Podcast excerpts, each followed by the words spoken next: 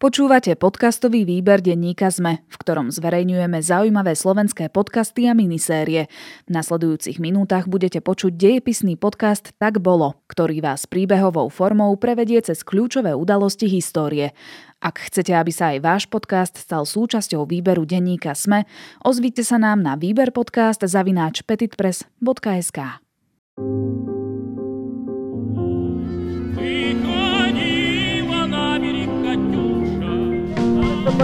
Товарищи рассказывали не раз, как в деревне спрашивали, кто такой деревняк.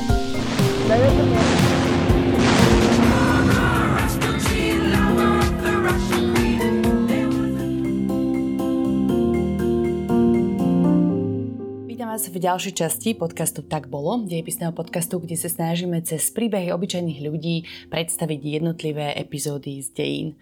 Dnes tu mám opäť pri mikrofóne dejepisára a historika Juraja Jeleňa. Vitaj. Dobrý deň. Presunieme sa oproti poslednej epizóde o niekoľko storočí vpred, na začiatok 20. storočia, pretože dnešná téma sa bude venovať ruskej bolševickej revolúcii, zrušenie carstva, respektíve vražde cára a nástupu bolševikov k moci. Je to obľúbená téma? Aj áno, je zaujímavá pre študentov až na to, že sa v nej častokrát strácajú. Je tam totižto veľmi veľa paralelných línií, ktoré sa odvíjajú v krátkej dobe. Ako každá revolúcia sa proste čas spomalí. Niektoré dni sú dôležitejšie, niektoré sú menej dôležité. A je to teda taká pevná súčasť stredoškolského dejepisu, lebo ono sa to prekrýva s Prvou svetovou vojnou dosť výrazne, tak či sa vôbec k tomu dostanete ako učitelia? Áno, tým, že vlastne väčšinou sa tá Prvá svetová vojna učí na začiatku školského roka, tak začína sa tým v podstate. Ale áno, je tam problém trošku z toho Prvou svetovou vojnou, sa to prelína, tým študentom to niekedy robí problém, že aha, veď ten rok 1917 je rovnaký ako rok 1917, ale je to pevná súčasť. Musí to byť, pretože bez toho sa nedá pohnúť, rozprávať ďalej o, dajme tomu, o komunizme Stalinovi alebo studenej vojne. Uh-huh. Tak je tiež zaujímavé aj možno to porovnanie, ako kedysi ty, keď si chodil do školy ešte, predpokladám, že to bola top téma celého vyučovania dejepisu. Áno, dosť veľa vecí sa zmenilo, áno, ale tak to je normálna interpretácia dejín, takže áno, bola to nosná téma. No pre mňa je to veľmi, veľmi zaujímavá téma, lebo ja som bola v Rusku teda nedávno a tam som vlastne zistila strašne veľa. Áno, aj z takých tých nedávnych dejín, ktoré som možno vôbec netušila. Dajme si najskôr taký setup. Ako vyzeralo Rusko začiatkom 20. storočia? No, v Rusku na začiatku 20. storočia bude vládnuť vlastne posledný ruský cár, Mikuláš II, niekedy od roku 1894 nastúpivší. Môžeme povedať úplne bezprostredne na začiatku 20. storočia sa Rusko zapletie, je vtiahnuté do vojny s Japonskom. Vojna vyvolá istú krízu. Možno bolo ešte dobré povedať, teda, že v Rusku oficiálne existuje tzv. Samodržavie, čo je v podstate forma akési absolutistickej vlády v Rusku, kde slovo cára je najdôležitejšie, neohrozené. Takže, čiže nemáme tam žiadny parlament, vládu, nič také? Zatiaľ neexistuje nejaká forma konštitúcie, čiže ústavy. Dôležitá bude samozrejme aj cárska rodina, ako sa ukáže. Áno. On mal takú zaujímavú rodinu, možno aj na tie pomery. Mal za manželku nemeckú šľachtičnú, čo sa nestretlo úplne s pozitívnym ohlasom ľudu. Oni mali spolu 4 dcery a nakoniec sa im narodil aj vysnívaný syn, lebo to bol teda nástupca trónu, mladý cárovič, ktorý ale bohužiaľ trpel hemofíliou, pretože Mikuláš II ako cár so svojou manželkou boli rodinne príbuzný? Áno, bola tam rodinné príbuzenstvo plus toto bola ako keby genetická porucha z jej strany. Hej. To nemectvo, ako by som povedal, ono by to nevadilo, alebo teda vadilo, ale vadilo to najmä počas Prvej vojny. Hej. Čiže samozrejme ako voči nepriateľom, ale teda na carskom dvore sa rozprávalo po nemecky. No. Uh-huh. Rusko sa teda začiatkom 20. storočia zapojilo do konfliktu s Japonskom, ktoré nebolo úplne úspešné pre cára Mikuláša II. Prečo? Pre cára aj pre celé Rusko. Tá vojna sa nevyvíjala úplne najlepšie, keď teda existujú teórie, že keby nevypukla revolúcia v Rusku 1905, ku ktorej sa teda chceme dostať, prvá revolúcia v Rusku, tak by možno tá vojna dopadla inak. V zime jednoducho aj vďaka vojne viazlo zásobovanie a aj kvôli odporu k vojne smeruje k cárovi taká procesia s akýmsi prosebným dopisom alebo prosebným listom o to, aby sa teda situácia nejakým spôsobom pohlá. a v zástupe ľudí sú najmä ženy a deti. Tá procesia myslíš ako že zástup ľudí, hej? Ako zástup ľudí, akýsi sprievod. Uh-huh. Dojde vlastne k streľbe zo strany armády, dojde k výslednému masakru, ktorý dojde do dejín ako krvavá nedeľa. Uh-huh. A tá úplne otrasie Ruskom, lebo v skutočnosti tie obete sú hlavne ženy a deti. A dojde k sérii následne revolúcií alebo povstaní, a vzbúr a štrajkov. Odpoveďou cára bude vlastne prísľub o zvolaní parlamentu, teda Dumy ruskej. Teda zástupcov ľudí. Áno, áno, nejakého teda zvoleného zhromaždenia, ktoré by pripravilo ústavu. Aká bola skutočná úloha tejto Dumy? No, tá Duma vlastne vznikne až postupne. Najmä prvý rok po revolúcii sa hovorí o tzv.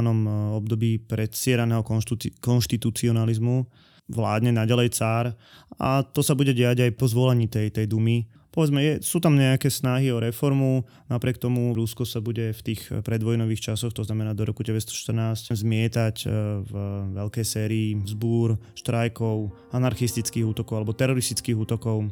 Samozrejme v rámci toho aktivizujú sa politické strany v Rusku. Uh-huh. Nás samozrejme najviac bude zaujímať asi sociálno-demokratická strana Ruska, v ktorej existuje taká frakcia bolševikov.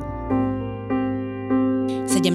február 1909, denník Oksany Pavlovny Ivanovovej, súkromnej učiteľky detí Majora Michajlova. Hoci má Ninočka len 9 rokov, na klavíri hrá znamenite. Dnes sme cvičili vodnú hudbu od Georga Friedricha Händla. Je to jej obľúbená skladba, lebo jej vraj pripomína rozprávkový ples, na ktorý si princezná oblečie tie najkrajšie šaty a stretne sa s princom. Deti Majora Michajlova sú rozumné, ale niekedy je to otrava. Klavír mám zo všetkého najradšej, ale keď si k nemu sadnú Saša a Sergej, prechádza ma trpezlivosť. Tí budú po otcovi, schopní skôr v čele armády, ako za klavírom. V rodine Majora Michajlova som už rok. Starám sa o deti, učím ich hre na klavír, dávam pozor, aby sa slušne správali pri stole, upozorňujem ich, keď zabudnú pozdraviť alebo poďakovať. Je to dobré miesto a rodina sa ku mne správa pekne. Konečne za sebou majú lepšie obdobie. Ešte pred 2 rokmi Major takmer vôbec neboli doma. V krajine na mnohých miestach vypukli nepokoje. Vidiek štrajkoval proti vyvlastňovaniu pôdy, v mestách zase intelektuáli, komunisti aj anarchisti žiadali viac práv a slobôd. Ja som prišla do Sankt Peterburgu len minulý rok. Ujala sa ma otcova sestra a potom, čo otec zomrel, ma priviedla ako najstaršiu netier do mesta, kde mi aj našla túto prácu. Spočiatku som si nebola istá, či to bude pre mňa dobré miesto. Hneď v prvý týždeň prišli raz večer Major Michajlov z kasární a už od dverí kričali. Konečne sa tomu hadovi niekto postavil, nikdy som tomu darebákovi neveril a teraz ho jedna z jeho niekdajších nasledovníčok obvinila zo znásilnenia. Počuješ, Vania? No čo som hovoril? Vyľakalo ma to. Nevedela som, čo sa deje, ale neskôr mi kuchárka Jelena, ktorá u Majora slúžila už dlho, povedala, že to hromžia na Rasputina, chránenca cárskej rodiny, ktorého podozrievali z nekalých úmyslov a ani v jeho liečiteľské schopnosti neverili. Upokojila som sa a odvtedy som už Majorov krik a hundranie vnímala inak.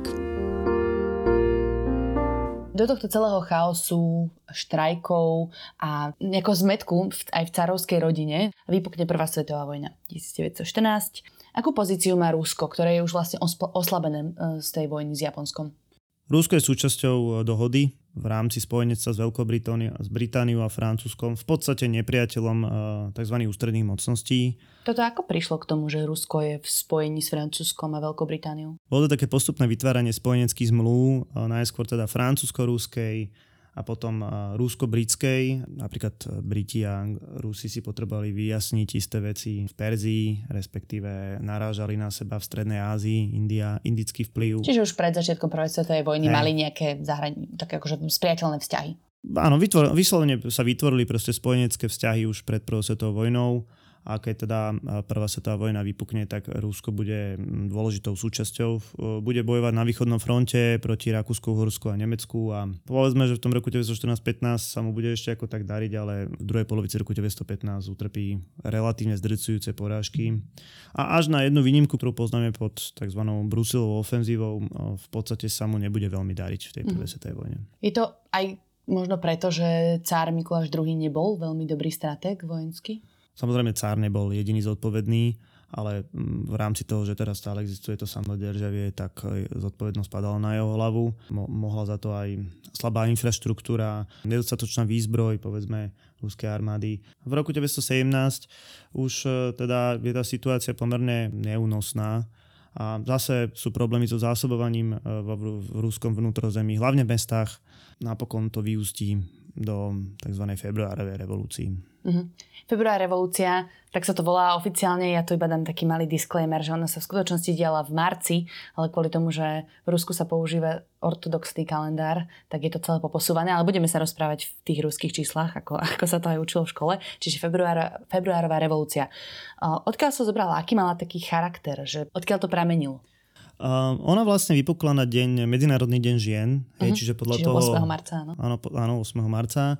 A v podstate išlo o akýsi, teda tiež nejaký taký protest väčšinou žien. Ale boli to desiatky tisíc ľudí, ktorí sa proste ocitli a v uliciach Petrohradu a vojsko, ktoré bolo poslané na ich nejaké spacifikovanie, sa na druhý deň pridalo k ním.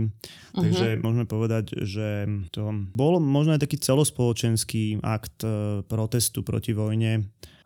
Samozrejme, boli tam aj politické myšlienky, socialistické myšlienky a podobne, ale môžem povedať, že na túto revolúciu nebol nikto z politikov pripravený. Uh-huh. Aj Lenin neskôr povie, že on bol vyslovene šokovaný, že tá revolúcia prišla. To znamená, že za ňou aj dnešní historici sa na tom v podstate zhodujú, že tá revolúcia bola až tak prekvapivo spontánna a možno povedať, že spojila naozaj širokú časť spoločnosti opäť proti cárovi.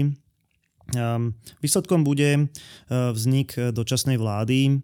Dočasná preto, lebo ju zatiaľ nikto nezvolil a ona má v podstate pripraviť nejaké budúce voľby. No a následne teda rezignuje Mikuláš II. Uh-huh. A bude to vlastne koniec vlády cára. On sa stiahne do uzadia, ale myslím, že aj odíde zo Zimného paláca, alebo už bol preč vtedy. Áno. Hej, proste dá sa povedať, že nám zmizne zo scény. Mm-hmm. Ty si povedal, že teda to nikto nečakal, dokonca ani samotný Lenin, ktorý v tom čase, keď vypukla februárová revolúcia, ani nebol v Rusku, čo je veľmi zaujímavé. On teda sa zúčastňoval niekoľkých tých protestov a štrajkov, ktoré boli predtým, tak preto bol v exile za svoju revolučnú činnosť a teda dostal sa do Ruska až do Petrohradu až tak krátko po vypuknutí. Celkom zaujímavý príbeh, že ako sa vôbec dostal späť do Ruska a kde bol predtým. Veľmi dobre si povedala, že on teda dosť toho pocestoval, tak by som povedal. Ak by sme mali tak veľmi v rýchlosti povedať, že kto bol vlastne Lenin, mne sa naozaj páči to slovíčko profesionálny revolucionár. Uh-huh. On pochádzal z pomerne bohatej rodiny, jeho otec bol vlastne gymnaziálny riaditeľ a neskôr bol povýšený do šlachtického stavu, takže to Takže nebolo... bol buržuázia v podstate. Z istého hľadiska určite. Paradoxne. Po smrti svojho otca a po poprave svojho brata sa jeho život vlastne prudko zmení. Jeho brat bol vlastne zapletený do atentátu na cára Alexandra III. Jednoducho vyslovene sa bude orientovať lavicovo, radikálne, prorevolučne. Za to bude uväznený, poslaný na Sibír. Po 3 rokoch na Sibíri odíde do exilu a bude tak striedavo žiť na rôznych miestach v Európe. A v čase, keď vypukne revolúcia, bude myslím 11 rokov mimo Ruska. Uh-huh. A v tej situácii, ktorá sa bude v Rusku v tom čase odohrávať, tak bude celkom vhodným adeptom na to, aby v tom Rusku robil ešte väčší chaos. A kto si toto uvedomuje, že bude vhodným adeptom? A presne, to tam som ti nahral, jasné. A ja som ti vrátila. Nemci dobre vedeli, že keď Lenin príde do Ruska, tak to bude znamenať chaos. No, určite tú situáciu len skomplikuje a môže to viesť ku úplnému vyradeniu Ruska v prvej svetovej vojne. To znamená, že dôjde ku kontaktu medzi týmito revolucionármi. Lenin sa v tom čase nachádza vlastne vo Švajčiarsku. No a ten príbeh, ktorý si spomínala, je vlastne o tom, že táto skupina zhruba 30 ruských revolucionárov, radikálov povedzme, je prevezená vo vagónoch, ktoré sú vlastne prevezené cez nepriateľské územie, čiže cez Nemecko, loďou do Švédska a potom cez Fínsko, ktoré v tom čase ešte. Uh-huh. A toto organizuje teda nemecká strana? To organizuje nemecká strana. Je to vlastne pomerne známy fakt, že teda Lenin sa dostal vo vagóne do Ruska a v apríli 1917 už teda vystupuje na stanici v Petrohrade. 16. apríl 1917, denník Oksany Pavlovny Ivanovovej, súkromnej učiteľky detí majora Michajlova. Námorníci, súdruhovia, zdravím vás. Hoci neviem, či veríte sľubom dočasnej vlády, ale viem, že vás svojimi sľubmi oklamala. Ľud potrebuje mier, ľud potrebuje chlieb, ľud potrebuje pôdu a priniesli vám vojnu a hladomor namiesto chleba. A pôda stále patrí pánom. Takto to povedal Vladimír Ilič Lenin, keď vystúpil na fínskej stanici, kde ho čakal nadšený dav. Ja som k tomu davu nepatrila. Bola som tam náhodou. Hoci bol útorok a za bežných okolností by som mala mať so Sašom a Sergejom hodinu klavíra, pani Vania Andrejevna mi dovolila ísť na stanicu, aby som vyzerala bračeka Aliošu, ktorý sa mal vrátiť z vojny na dovolenku. Och, prekliata vojna! Už aby ju čerti zobrali aj s celou našou vládou. Najskôr nás z nej nevedel dostať cár, potom odstúpil a teraz nás z nej nevie dostať vláda. Ale čo by nevedeli? Isto vedia, ale nechcú. Do politiky sa nestarám, kým sa ma vyslovene netýka. Ale táto sa ma týka, lebo mám na vojne bračeka, o ktorého sa bojím a každý večer sa zaňho modlím, aby sa len v zdraví vrátil. No ale aj to, čo hovoril Vladimír Ilič Lenin na stanici, sa ma vlastne týkalo. Teda ani nie tak mňa, ako mojej mamy a mladších súrodencov, ktorí zostali ďaleko odtiaľto doma na dedine. Potrebovali by mier, chlieba, pôdu, aby sa im žilo dobre. Zvláštny bol ten Lenin. Na jednej strane takto hovoril a na druhej strane bol vyobliekaný ako nejaký pán. Najskôr som ho v dave ani nevidela. Potom mu niekto k nohám postavil akúsi bedňu a on na ňu vyskočil. Mal bodkovanú kravatu, akú som jakživ nevidela, a na hlave okrúhly pinč. Keď ho okríkli, že čo to má, sňal ho z hlavy a nasadil si obyčajnú čiapku, ktorú mu podal akýsi robotník. Ale bol akýsi nervózny, ošíval sa, rozhliadal sa po stanici a kým som na ňo hľadela, kto si mi zozadu zakryl oči. A keď som sa otočila, stál tam môj bratček Alioša, živý a zdravý. Kým sme sa zvítali, Lenin bol preč, tak som o ňom potom Aliošovi len rozprávala. Veľmi ho mrzelo, že ho nezahliadol. Tvrdil, že je to rozumný človek, ktorý naše Rusko zmení k lepšiemu. Čiže naozaj dá sa povedať, že ten príchod Lenina, ktorý už bol známou osobnosťou vtedy v Rusku, lebo o ňom vedeli davy ľudí, naozaj znamenal nejakú zmenu, nejaký prevrat, išli sa diať veci. Ešte je taký zaujímavý fun fact, ktorý sme spomenuli, že on v tom vagóne cestoval so svojou manželkou Nadeždou Krupskou a so svojou milenkou, ktorú spoznal v exile, ktorá sa volá Ines Armandová. A to bol taký zaujímavý milostný trojuholník, nože. Nadežda bola jeho žena, ale naozaj ľúbil tú svoju milenku, ktorá bola aj tiež taká revolucionárka a aktivistka. Dobre, ale vráťme sa teda späť do diania v Petrohrade. Spomínal si, že je tam dočasná vláda. Tá robí čo a akú má vôbec moc? Úloha dočasnej vlády je pripravať voľby, ale okrem toho samozrejme prijíma isté reformy, zavedie relatívne veľké slobody, napríklad prepustí viacerých tých revolucionárov uväznených a politických väzňov, a zavedie slobodu slova, slobodu náboženstva, slobodu jazyka, čo bude v takej veľkej multikultúrnej, multinárodnej spoločnosti Ruskej ríše proste veľmi dôležité. A samozrejme tým si tak trošku podkopáva základy, pretože do Petrohradu, do hlavného mesta prúdia stovky prepustených väzňov politických, ktorí sa vlastne angažujú. Okrem toho, ešte v čase februárovej revolúcie vznikne tzv. Výkonný výbor sovietov, robotníkov a roľníkov. Uh-huh. Toto je asi to najkomplikovanejšie pochopiť, že čo sú vlastne soviety. Soviety boli akési volené rady, ktoré si pomedzi seba volili robotníci, roľníci a vojaci. V podstate v tom Petrohrade existuje akési dvojvládie. Na jednej strane je teda tá dočasná vláda a na druhej strane je tento, nazvime to Petrohradský soviet, na ktorého vlastne pôde sa realizujú hlavne politické strany. A keď príde teda Lenin do Petrohradu, tak on odmieta nejakým spôsobom akúkoľvek komunikáciu s dočasnou vládou a chce sa realizovať hlavne teda na pôde toho sovietu. Prečo sa Lenin nechcel rozprávať s dočasnou vládou? Aké bola jej najväčšie zlyhanie alebo aké chyby robila? Najväčšie zlyhanie určite bolo to, že dočasná vláda odmietla vystúpiť z vojny a naopak pripravila a aj realizovala neúspešnú ofenzívu vojenskú. Toto by som povedal, že bola úplne kardinálna chyba. Druhá vec bola, že dočasná vláda neriešila vec, ktorá zaujímala vidiek, a to bolo vlastne prerozdelenie pôdy. Zároveň, ako som povedal, dočasná vláda mala pripraviť voľby a tie voľby stále odsúvali. Uh-huh. Tí ľudia tomu nedôverovali, tak vy odsúvate tie voľby, tak asi chcete ostať pri moci, hej. A tá situácia sa začína vyostrovať alebo diať intenzívne, hlavne na jeseň, teda toho roku 1917. Áno. A to vypukne do tzv. Oktobrovej revolúcie, opäť disclaimer, diala sa v novembri, ale voláme ju Veľká oktobrová revolúcia. A to už teda naozaj zvráti chod dejín, dá sa povedať. Lenin tam už vystupuje ako líder. Tu sa ten čas zastaví, takže poďme asi krok po kroku. Je naozaj začiatkom výstrel z Aurory, ako sa to učí v učebniciach? Zásah z Aurory je veľmi dôležitý samozrejme, ale bude tak niekde v strede. Tá revolúcia vlastne prebieha asi 3 dní, aj keď asi veľmi odlišne, ako bola neskôr opisovaná. To asi nevieme celkom úplne adekvátne posúdiť. Žijeme v slobodnom svete, takže môžeme si priblížiť, ako to bolo. Jasné, jasné.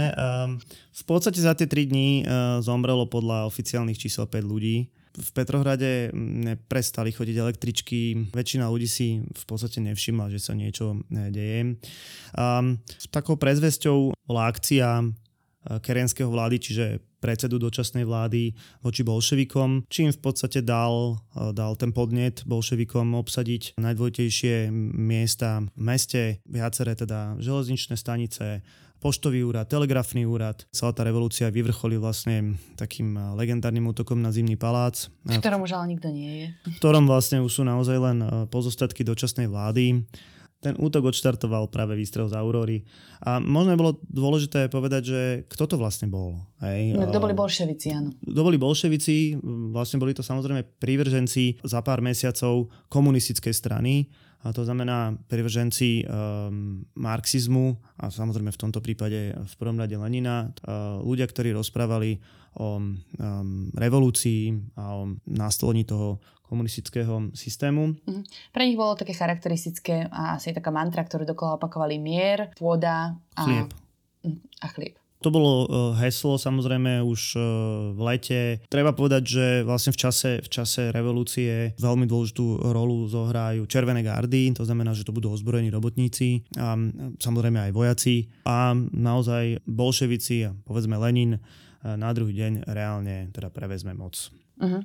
Pôvodne než bolševici bola tá radikálna časť tej sociálno-demokratickej strany. Oni sa vyslovene rozumeli ako takí outsideri, anarchisti, a že ich tak akože ľudia úplne nebrali do úvahy, ale za tých pár mesiacov dá sa povedať, že narastla ich moc do neuveriteľného rozmeru. V priebehu roka 1917 aj počtom, aj vplyvom naozaj veľmi narastli, hlavne vďaka Leninovi. Lenin vlastne rozprával to, čo ľudia chceli počuť už od toho apríla, a v podstate vďaka Leninovi a vďaka veľmi dobrej organizácii naozaj rástli a aj vplyv rástol. Rástol ich vplyv v Soviete, nielen v Petrohrade, ale aj po celom Rusku. Samozrejme, boli tu oveľa silnejšie strany, ale tým nemyslím teraz, že vojensky silnejšie, ale politicky silnejšie. A po tejto revolúcii sa v podstate nejakým spôsobom nehrabali k moci, pretože si mysleli, že toto je asi dočasná vec, že teda sa uskutočnia voľby a ten vývoj pôjde legálnou cestou. Uh-huh. To je pravda, že to sa aj stalo, ale ešte predtým si môžeme povedať, že bolševici teda zložili tzv. Novú vládu namiesto tej dočasnej, ktorá sa nazývala Rada ľudových komisárov. A ona bola celkom zásadná, pretože začala vydávať také dekréty, ktorým ako keby dávala ľuďom tie myšlienky, ktoré chceli počuť. Hej. Bolo to tak trošku komplikovanejšie, ale nebudeme zachádzať do detailov, že aký bol vzťah medzi tým Sovietom a tou radou ľudových komisárov.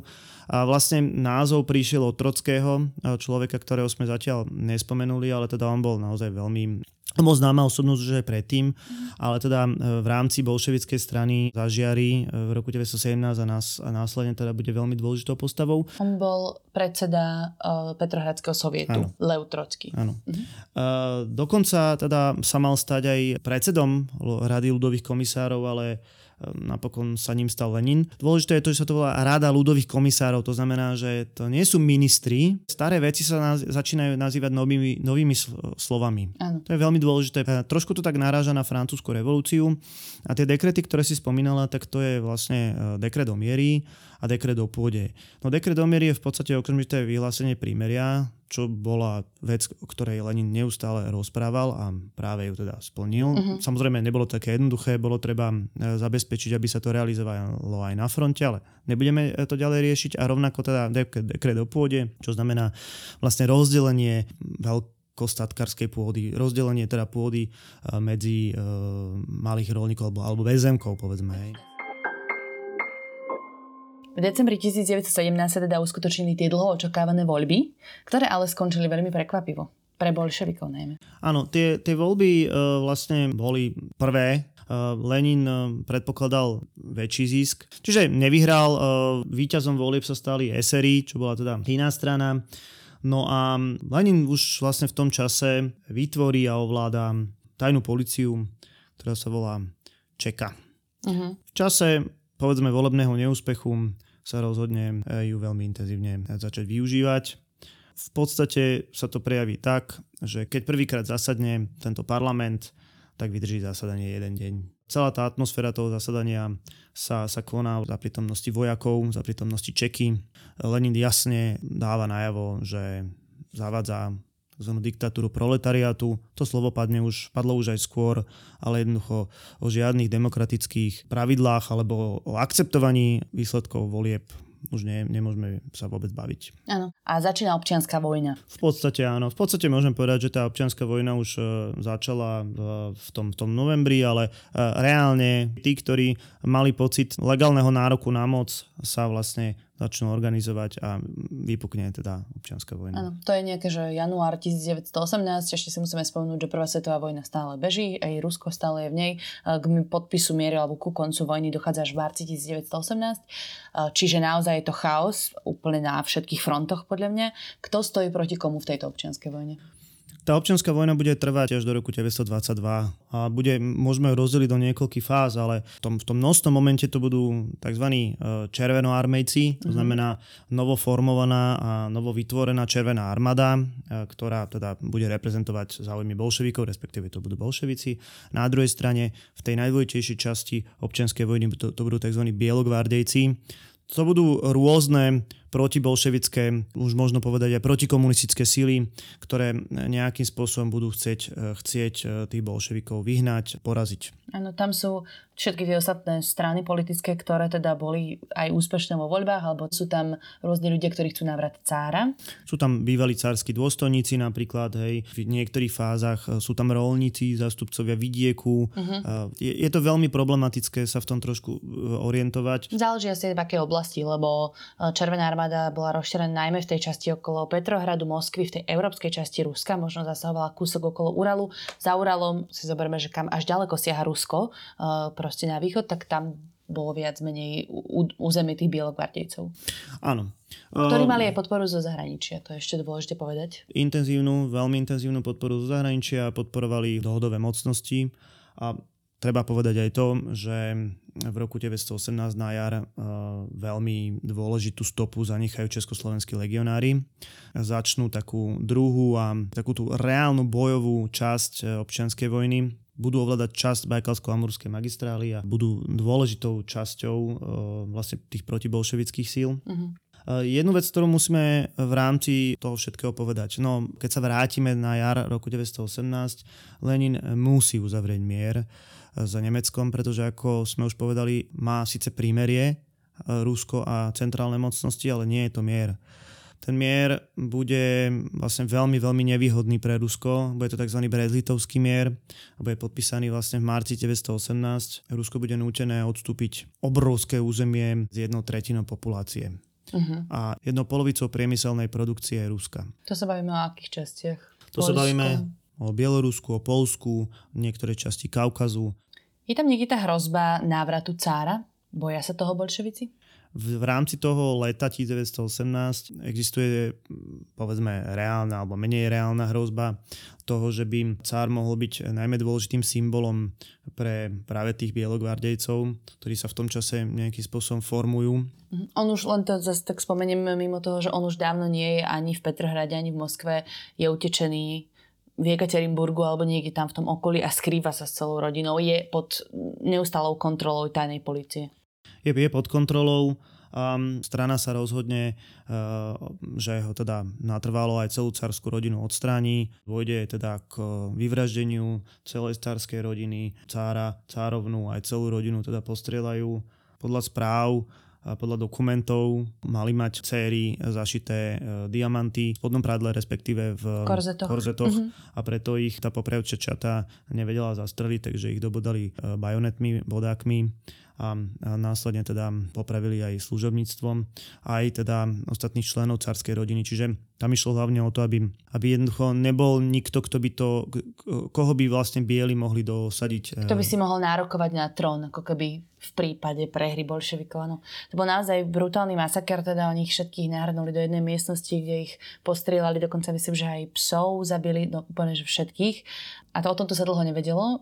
Respektíve, myslím, že bolševici sa s tým pochválili krátko po tej vražde cára, ale nikto nevedel, kde ako celá táto rodina a ich pozostatky zmizli. A vlastne to dokázal až nejaký výskum v 90.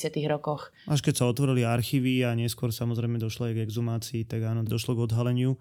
Aj samotný Lenin dosť dlho čakal so zverejnením tej správy, lebo podľa všetkého tiež mal strach s tým, že čo to vlastne v tom lete 1918. Aby sme to zase povedali, aj ostatné veci, ostatné politické strany boli zakázané. Hej. Čeka v tomto čase veľmi mohutne začínala s nejakými 120 mužami v roku 1900. povedzme začiatkom roku 1918, na konci roku 1921 bude mať 120,000 mužov. To bude proste naozaj veľmi, veľmi silná organizácia. A Čeka je teda tajná polícia, ktorá potom neskôr vyústi do KGB? A to... Áno, je to predchodca KGB. Môžeme povedať aj to, že kto bol likvidovaný, samozrejme likvidovali hlavne politických nepriateľov, či už skutočných, alebo aj domnelých. Hej, takže... Tam akože bol celkom silný odpor zo strany rôznych poľnohospodárov, ktorí ako keby nechceli zásobovať tú Červenú armádu. A ty si mi teda spomínal, že Čeka chodila aj na vidiek práve takto likvidovať týchto ľudí, ktorí prejavili akýkoľvek odpor k Červenej armáde. Ono to súviselo aj s ekonomikou a ekonomickými reformami, o ktorých sa budeme ešte rozprávať neskôr. Musíme to brať aj do úvahy, tak ako si povedala, červenoarmejci dlhú dobu ovládajú v podstate len tú európsku časť Ruska a veľké časti tej úrodnej pôdy sú vlastne buď neobrábané, alebo sú pod kontrolou bielých, to znamená, že v skutočnosti viazne zásobovanie a sú nutné rekvirácie. No a tí roľníci, ktorí za to obilie v podstate nedostávali nič, tak odmietali to odovzdávať, no a musel byť zase používaný teror. A to nebolo iba vraždenie, to bolo mučenie vo veľa prípadoch. Mnohokrát tí roľníci vlastne zakopali svoje obilie, aby ho nemuseli odovzdať a tým pádom vlastne tým mučením sa malo získať informácia, že kde to je.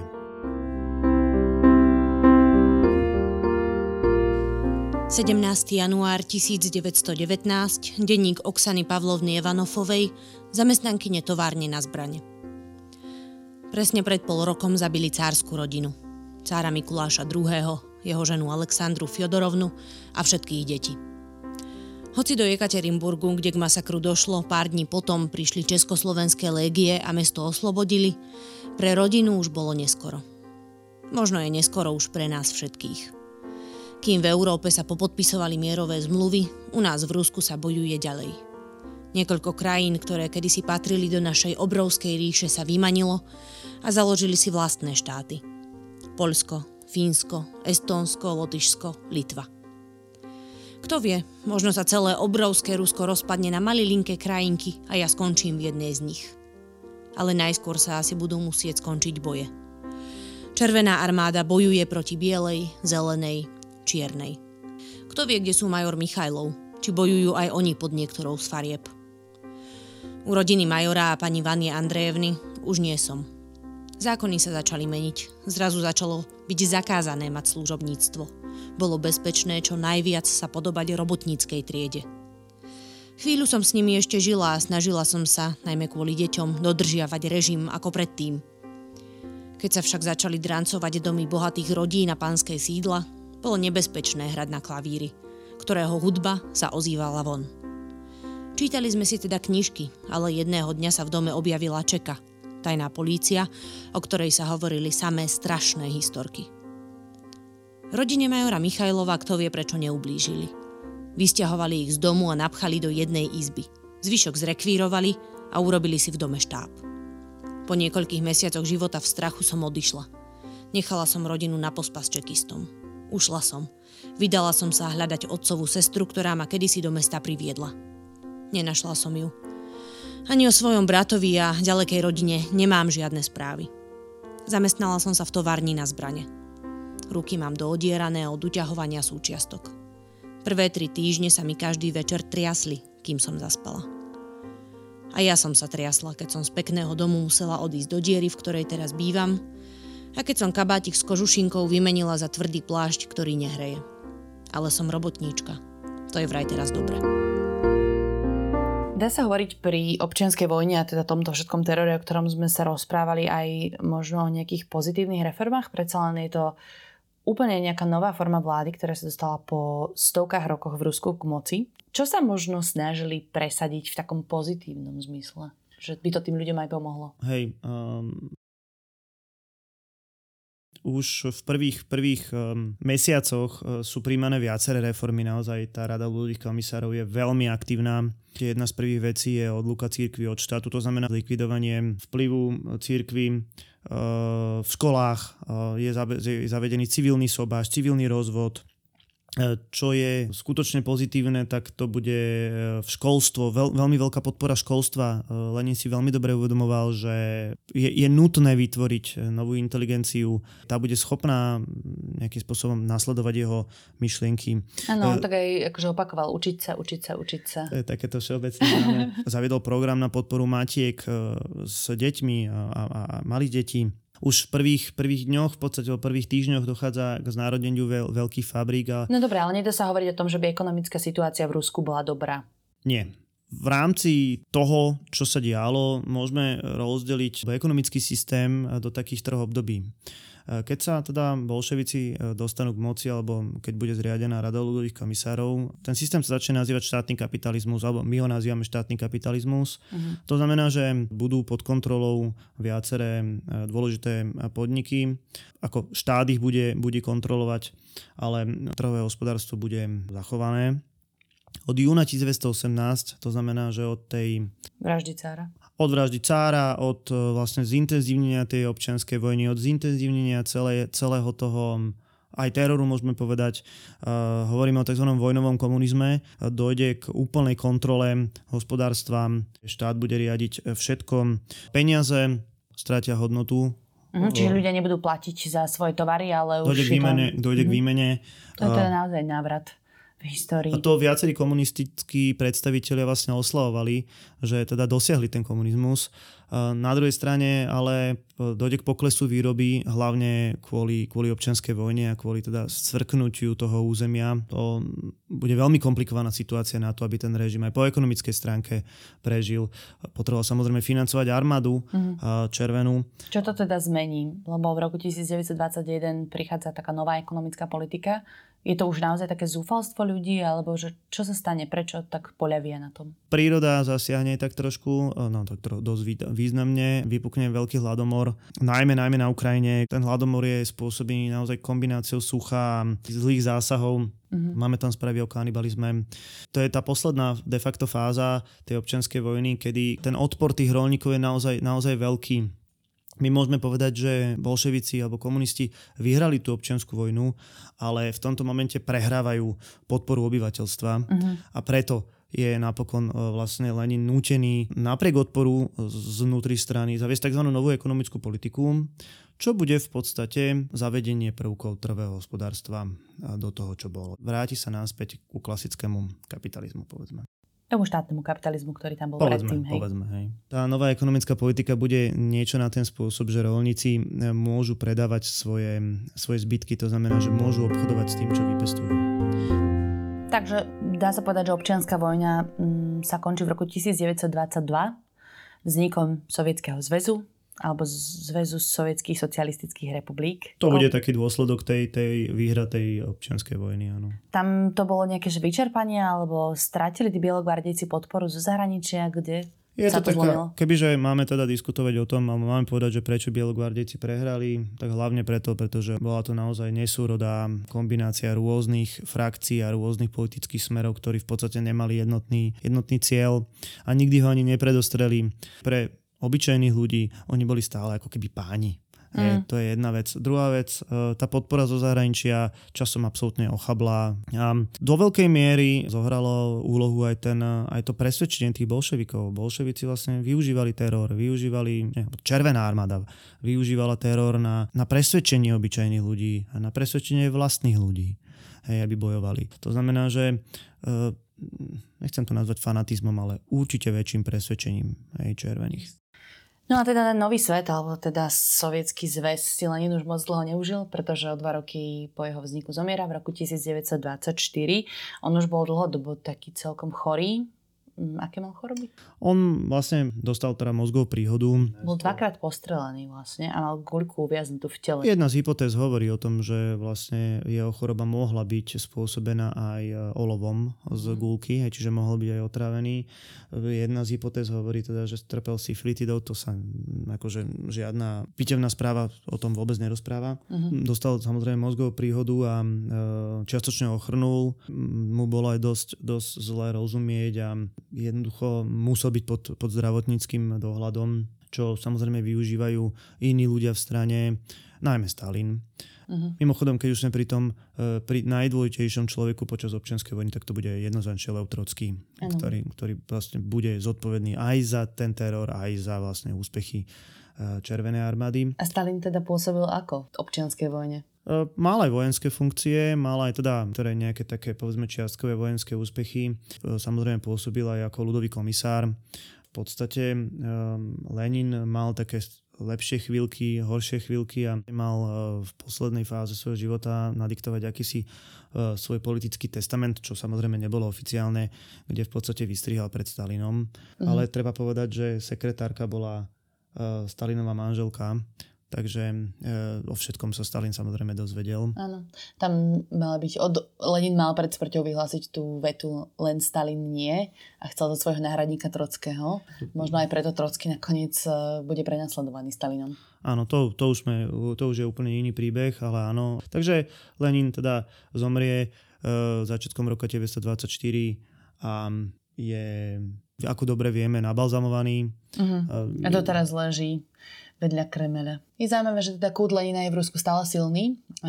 Po tom, čo po ňom nastupuje Stalin, tak sa úplne zabudlo na všetok teror a busty Lenina sa objavujú v každom druhom veľkom meste. V Ulan-Ude dokonca bola najväčšia busta Lenina na svete.